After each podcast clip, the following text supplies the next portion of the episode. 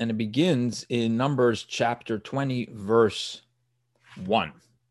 The Torah says as follows The Jewish people came, Vayavo b'nei Israel, kol ha'edah, the entire congregation. Now, why does it say it in this unusual way? Rashi tells us that this was the entire congregation, meaning that all those who were going to die in the desert, the generation that left Egypt, had already died. So this was 38 years after the last story of Korach. So we're basically uh, just about to enter the land at this point. And these were the ones assigned for life. So when it says Kol Ha'eda, the entire complete congregation, it's the complete congregation that is actually going to live and go into the land of Israel. So they come to the desert of Tzin, which is basically like the Sinai desert. Bachodesh Harishon, in the first month, which is Nisan, Bekadesh, they they settle in a place called Kadesh.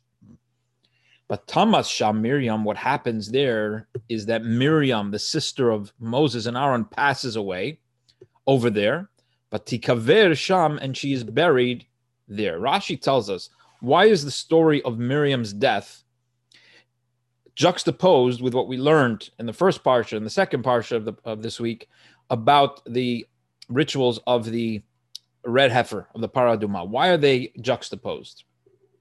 Because, as the commentaries tell us, the laws of the paraduma, the red heifer, were taught long before this time. They're taught uh, back um, towards the beginning of the Jewish people sojourn in the desert. So why are these two things put together? Says Rashi, Lama nismacha parshas misas and parshas paraduma to tell you, just as the sacrifices, or as some versions have this, just as the red cow mechaprin brings atonement for the Jewish people, so too the death of the righteous, such as Miriam, when they pass away, this brings atonement to the people, to the world.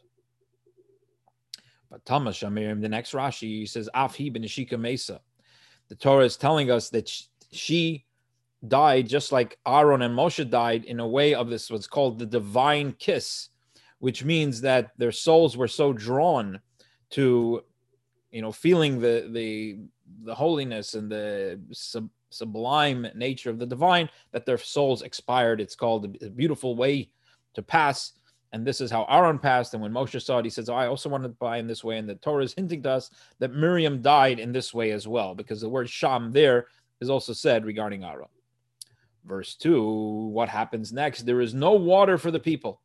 Now, you may be wondering, what does this have to do with Miriam's passing, especially as it says in the Hebrew, Vilohaya, and there was no water, which is connecting it to what just happened. We'll see in Rashi, Vayikohalu, so the people gather upon or against Moshe and against Aaron. Says Rashi, there was no water for the people. Mikan, from here we derive that for all the 40 years that the Jews were in the desert, they had the well of water, bizchut Miriam, in the merit of Miriam. So it was in Miriam's merit that the Jewish people had water all these years. And now, suddenly, when she passes away, the water is gone. The well stopped giving water. So this is comes the famous story where Moshe, I'm not going to give away what happens, but the famous story of the of the of the water and the rock. Let's have a look at what happens. Verse 3, Vayorev ha'amim Moshe. The people quarreled with Moses. Vayomru lemer. They said as follows, Vilugavanu. If only, halavai, if we had died Bigva achenu, with the death of our brothers, lefnei Hashem, before the Lord. Why? Because they're now dying of thirst. So they said, we wish we would have died earlier. What were they referring to? They're talking about the death of their brothers from a plague. Rashi says this teaches us shemisas tzoma, that dying from thirst is even worse than dying by plague. In other words, um, I guess one of the things we get from Rashi is that their complaint here, as opposed to the complaints in Ohr HaChaim, Rabbi Chaim Ben Atari goes on about this. Talks about this at length. The the complaint of the Jewish people in this instance is different from their complaints in the past. So you know, when you look at it at, at, first glance, say, oh no, they're kvetching again. And this is almost at the end. So what have they learned? The answer is, as Ohr HaChaim points out, this is very different than they're complaining in the past because, first of all, they're complaining about something real. It's not about meat or, you know, we don't like the taste of the manna and this and that. But this is very real. They're dying of thirst. They're asking for water. That's not a bad thing. And we, we don't see any punishment for the Jewish people in this situation of what happens here. And as Ohr HaChaim explains, it's because they're asking for something appropriate. And in truth, you know, they were dying of thirst or dying for water. Verse 4, Hashem. Why, they say, have you, Moses um, and Aaron, why have you brought the congregation of God to this desert to die there? Anachnu, us and our animals, our livestock. Verse 5 Why did you take us up from Egypt to bring us to this evil place? This is not a place of for seeds to plant things. It's a desert. Ute'ena, nor fig trees, nor grapevines, nor pomegranate trees. Umayim ayin lishtois. There's no water to drink. Some of the commentators say that they didn't mean why did you take us out of Egypt? They meant why did you take us out of Egypt in this way? You could have taken us out in a different way, a different path. So Moshe Neakal El Pesach So Moshe and Aaron they come and they come to the entrance of the Ohel Moed, the Mishkan, and they fall on their faces, and God's glory appears to them. So that concludes yesterday's portion. Now we'll go on with today's. God speaks to Moshe, saying, This is Numbers chapter 20, verse 7. What does he say? Verse 8 Take the staff, the staff, you know, that he's been using, this miraculous staff, and gather the people, you and Aaron your brother, and you shall speak to the rock. This is very important. You should speak to the rock in front of the eyes of the Jewish people. V'nasan meimov, and the rock is going to give its waters. Now, interesting. It says El Hasela to the rock. He's talking about a specific rock. It doesn't say to one of the rocks or to a rock. It says to the rock. Salahem, Rashi will, will, will tell us later. Salahem mayim You will produce water from that rock. Vishkisa seida, you will give to drink to the to the nation. Ve'es bi'iram, and to their livestock. Now, this is interesting that the livestock is being mentioned. Rashi points out, Mikan, from here we derive that God has regard, shechas literally has mercy, but he cares about the property of Israel. In other words, not just the people, but also the property that their that their livestock shouldn't die. We've had that in the past where Rashi also makes a similar comment that God is concerned for our our possessions, and that was in the story of the when a when a house gets the spots, the white spots, the the tsaras, the leprosy, so to speak. The Torah says that they should first take out all the furniture from the house so that when the Kohen comes and says this house is plagued, it shouldn't affect the furniture and the furniture shouldn't have to be uh, thrown out. Verse 9, Vayikach Moshe Samate. Moshe takes the staff from before God. What does it mean from before God? Some say that means that he took it from the Holy of Holies. Kasher Tzivahu, as God commanded him. And they gathered, Moshe and Aaron gathered the congregation El Panei Hasola in front of that rock. And he said to them, he said to the people, Shimuna Hamorim, listen up. Now, ye rebels, Hamorim, you rebels. Do you think we can draw water from this rock? Now, this verse is is is difficult. Uh, why are they saying this? Why are they saying, "Can we draw water for you from this rock?" Why would they ask this question? God told them, "Go and get the water from the rock." Why are they asking this question? And why are they calling them rebels? So simply, you would say, "Well, from the way they spoke before, he's calling them rebels." But we'll see that Rashi has a very different take on this from the Medrash Tanchuma. Let's see what Rashi says. Vayikahalu, they gathered the people. Rashi says, this is amazing. They gathered all the people right in front of the rock. That's a lot of people to be standing right in front of a rock. Says Rashi, this is one of the places where shehechzik muat es that a small space was able to handle a large number of number of people. That's basically a miracle. Now, what happened exactly? Rashi gives us the backstory. And just to preface this, the Ramban Nachmanides says this whole story of what happens with Moshe and, and this rock is very mysterious. And there's pages and pages of commentary with varying opinions of what exactly did Moshe do wrong over here. It remains a mystery. Uh, we're going to see what Rashi says, but I was thinking that it's appropriate that the Torah starts with this, the Parsha starts with this very mysterious law of the red heifer. And now we have this story, which is also very mysterious. It's not so, uh, there's a, there's kind of a common theme there from the way the Parsha starts in this story. But let's see what Rashi says. Shall we draw water from this rock? What is going on over here? Says Rashi. What happened? The rock, the rock of Miriam that had been giving water all these years, moved and went and now was lost among the other rocks, the other stones. So the Jewish people were saying to them, What does it make a difference which rock you're going to, to get, get water from? In other words, he's ready to get to speak to the rock as God told him, and the rock is supposed to give water, but that rock that he was supposed to speak to disappeared. It went and was, was now among the other rocks. So he says, Oh, well, uh, we got a little problem here.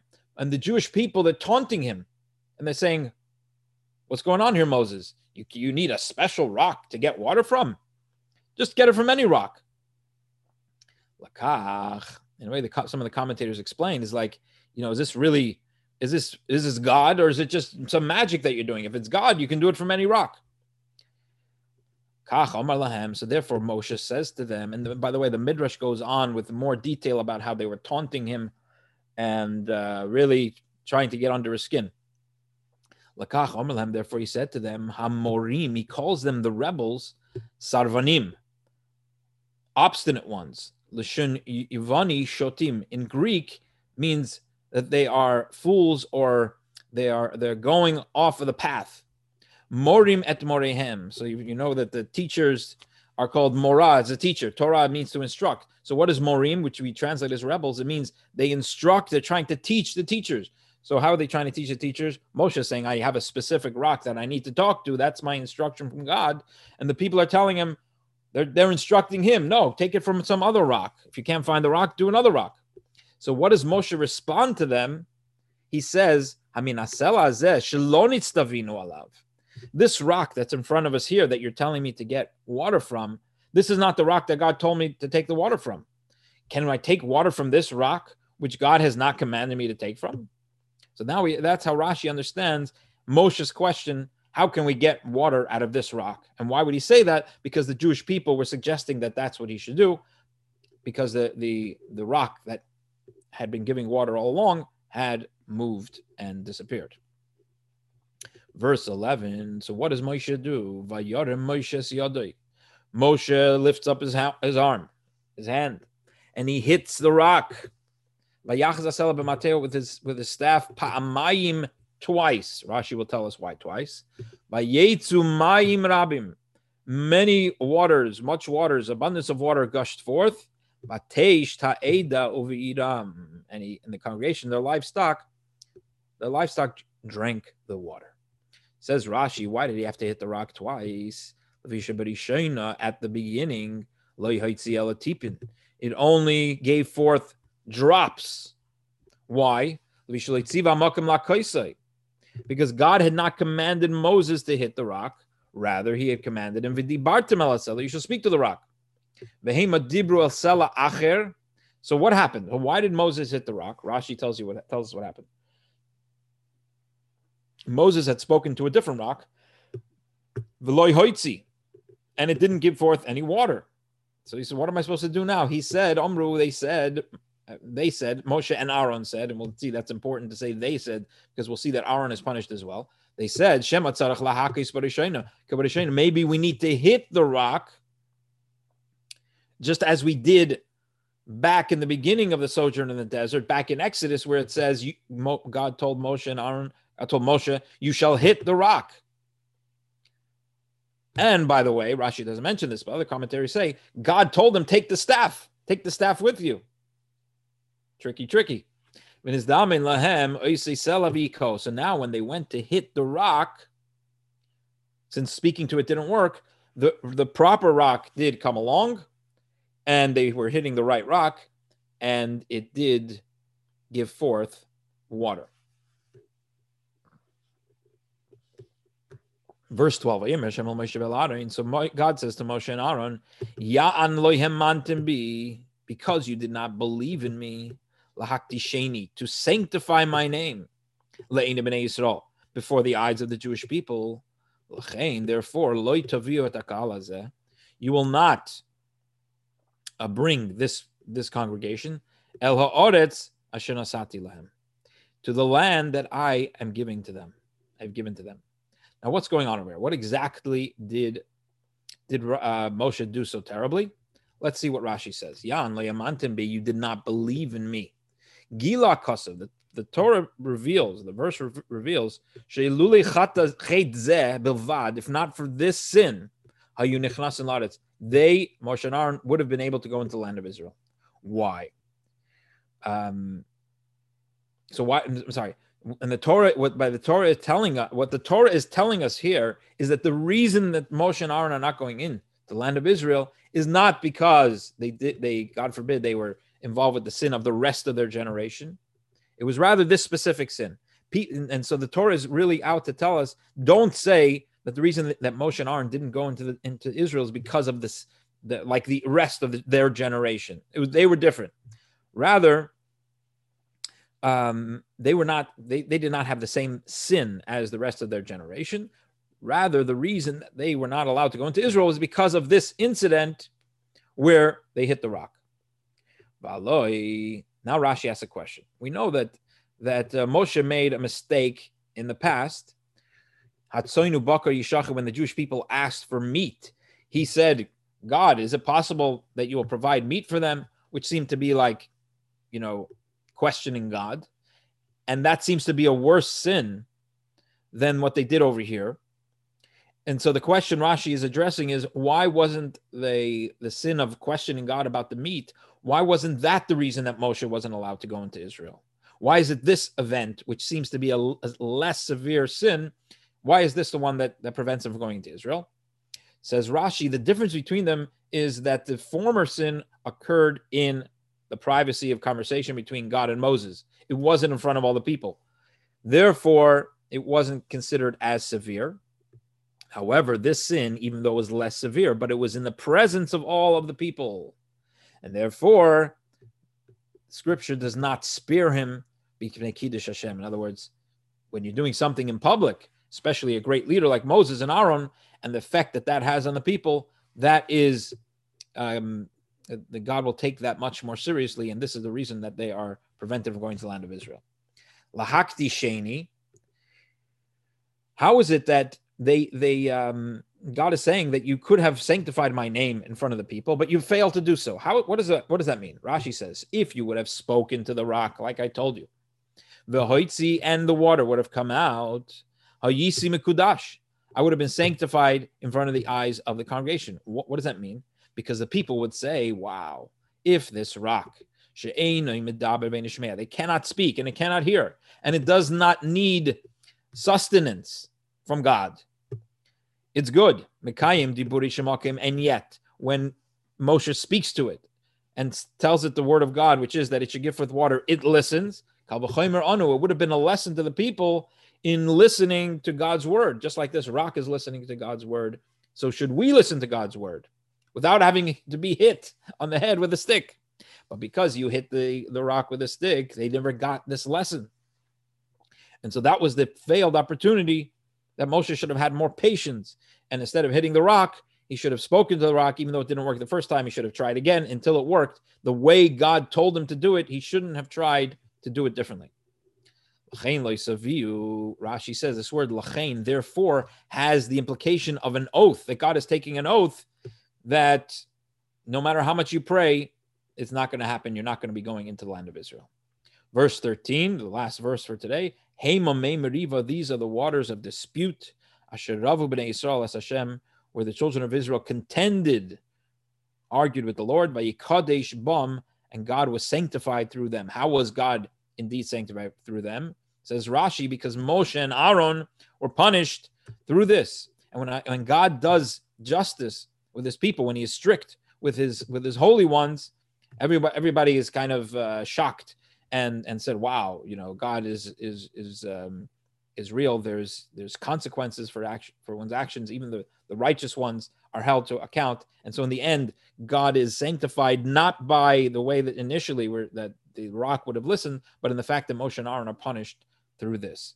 Finally, Rashi says, these are the waters, meaning that these waters were already um, alluded to earlier. And that is, Rashi says that when the astrologers of Paro, when they told Paro you, that the, the savior of the Jewish people is going to be punished with water, they suggested to Paro, take all the Jewish male born and throw them into the Nile because we see in the stars that their savior is going to be punished through water. What they were really seeing was this event with Moshe hitting the rock, and that's where he was going to be punished. But they, as often happens with astrologers, they can see something, but not exactly what's going on.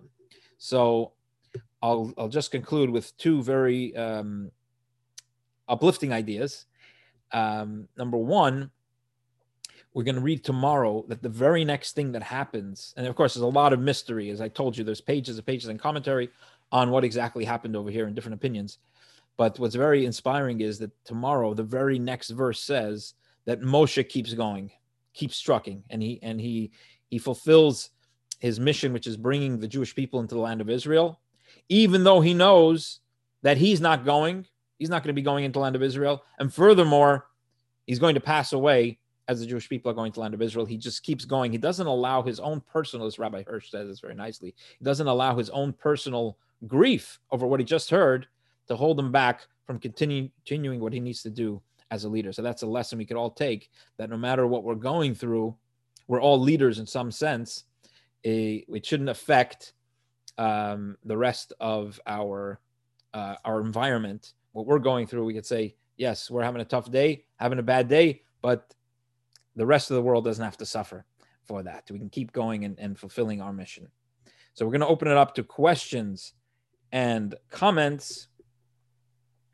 And I'm sure you have a lot of questions. So please fire away. If you want to ask in the chat, we can try to multitask. But either way, the floor is open.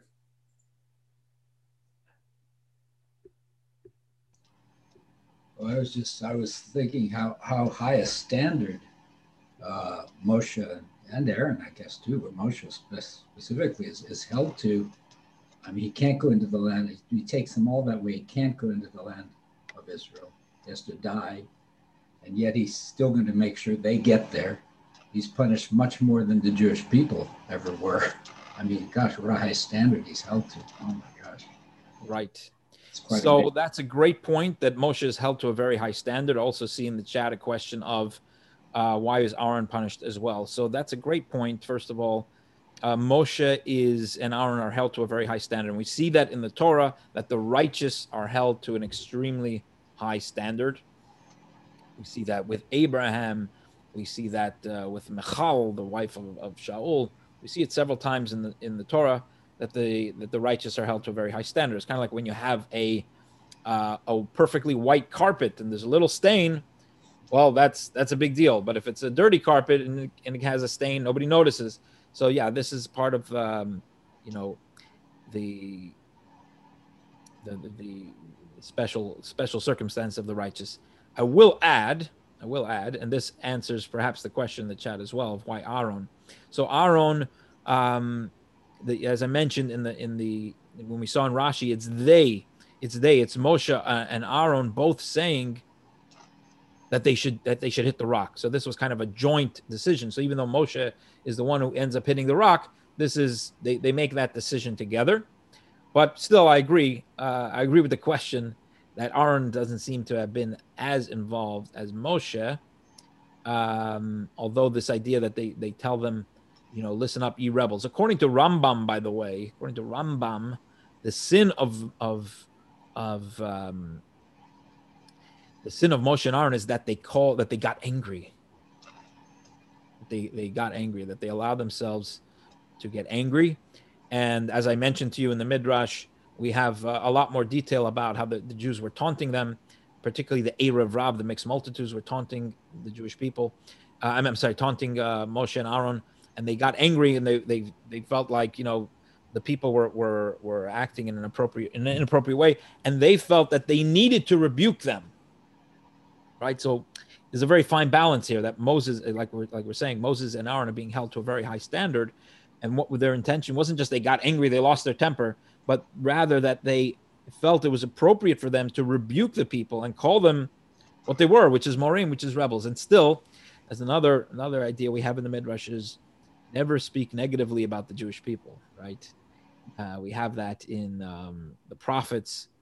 We have that in with Elijah the prophet. There's several cases where the Jews seem to deserve to be criticized and to be, um, you know, called certain names, but God takes that very seriously. And so it's another lesson from all of this from Rambam. Number one, not to get angry because the way he puts it, because they got angry, this is why they made a mistake. When a person gets angry, they they uh, misstep. And so the fact that he hit the rock, according to some commentators, is because he got angry. If he hadn't gotten angry, he would have thought it through better and wouldn't and would have uh, continued to speak.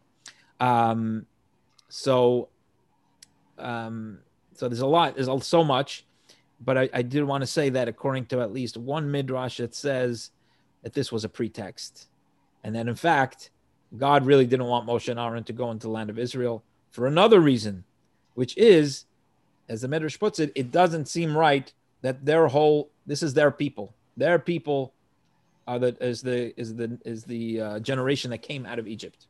That's their people, and it didn't seem right that that that, that generation would stay in the desert and Moshe and Aaron get to go in to the land of Israel, right? So it's kind of also a lesson of you know you're the leader of these people.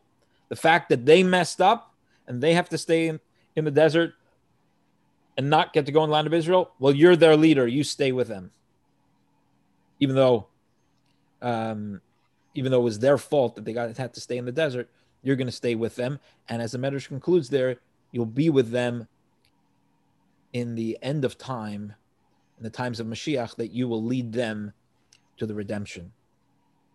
So um, that might also explain, that was a long way of saying how it would answer the question about Aaron. What Aaron was also, so to speak, punished is also part of it that Aaron is not supposed to go into the land of Israel. And these, this is quote unquote a pretext where God is saying, oh, can't go. You did this you did that. Uh, Hillel, I see you have your hand raised. Yeah, uh, question. Uh, God uh, made uh, the, the certain rock to give the water. And uh, why would you God, you know, to not to give water from when they hit the rock? You know, and tell Moshe, no, I called you to speak. This, this is because you need to sacrifice my name. You know, because it's up to God was to give you water or not. You know, it was you should say no to the rock, you know, no water from this rock. They have to speak to, to, to the rock, not to, you know, do it. So what, what, what do you think? What are you saying? Why, why did it actually give water after he hit the rock? Yeah, why, why would God allow the rock to give the water? It's a good question. I think that um, I think that God